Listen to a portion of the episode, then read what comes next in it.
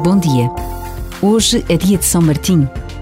Dia de castanhas assadas, de água a pé, dia de tradições tão nossas. Mas são muitos os que desconhecem este santo, nascido na atual Hungria. Foi militar e conta-se que num dia em que seguia a cavalo, encontrou um mendigo que lhe pediu esmola.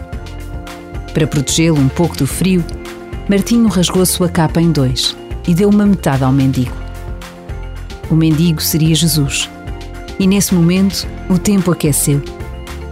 São Martinho acabaria por ser eleito bispo de Tours e dedicou toda a sua vida a fundar mosteiros e paróquias, dedicando-se inteiramente à evangelização. Por vezes, basta a pausa de um minuto para conhecermos vidas que são a evidência da presença de Deus no mundo.